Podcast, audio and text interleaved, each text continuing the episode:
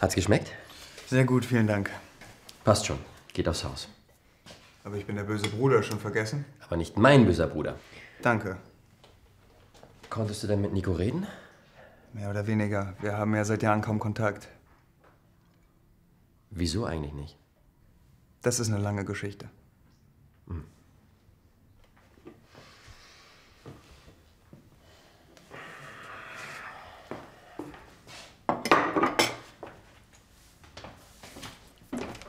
Ich hab Zeit. Ich bin der Älteste und war irgendwie schon immer der Lieblingssohn meiner Eltern.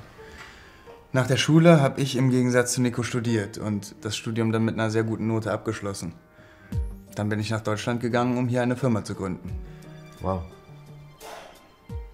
Unsere Eltern waren sehr stolz, denn sie wollten einen Arzt, Anwalt oder Geschäftsführer in der Familie haben. Mein Vater hat immer gesagt, ihr müsst Medizin, Maschinenbau oder Jura studieren. Das hat Zukunft. Und Nico wollte das nicht. Nico ist kein Akademiker. Nico will anpacken. Beruflich und privat. Er wollte immer ein Handwerk lernen. Ich verstehe aber. Das ist doch nicht der Grund, weshalb er nicht mit dir redet. Nein, der Grund ist, dass ich ihn nie unterstützt habe. Und jetzt willst du es wieder gut machen. Keine Ahnung.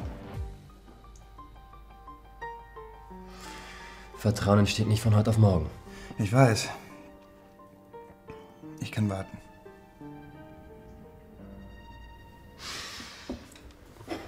Deine Firma, was macht die denn so? Wir entwickeln Apps und im Prinzip alles, was digital ist. Echt? Ja. Wieso?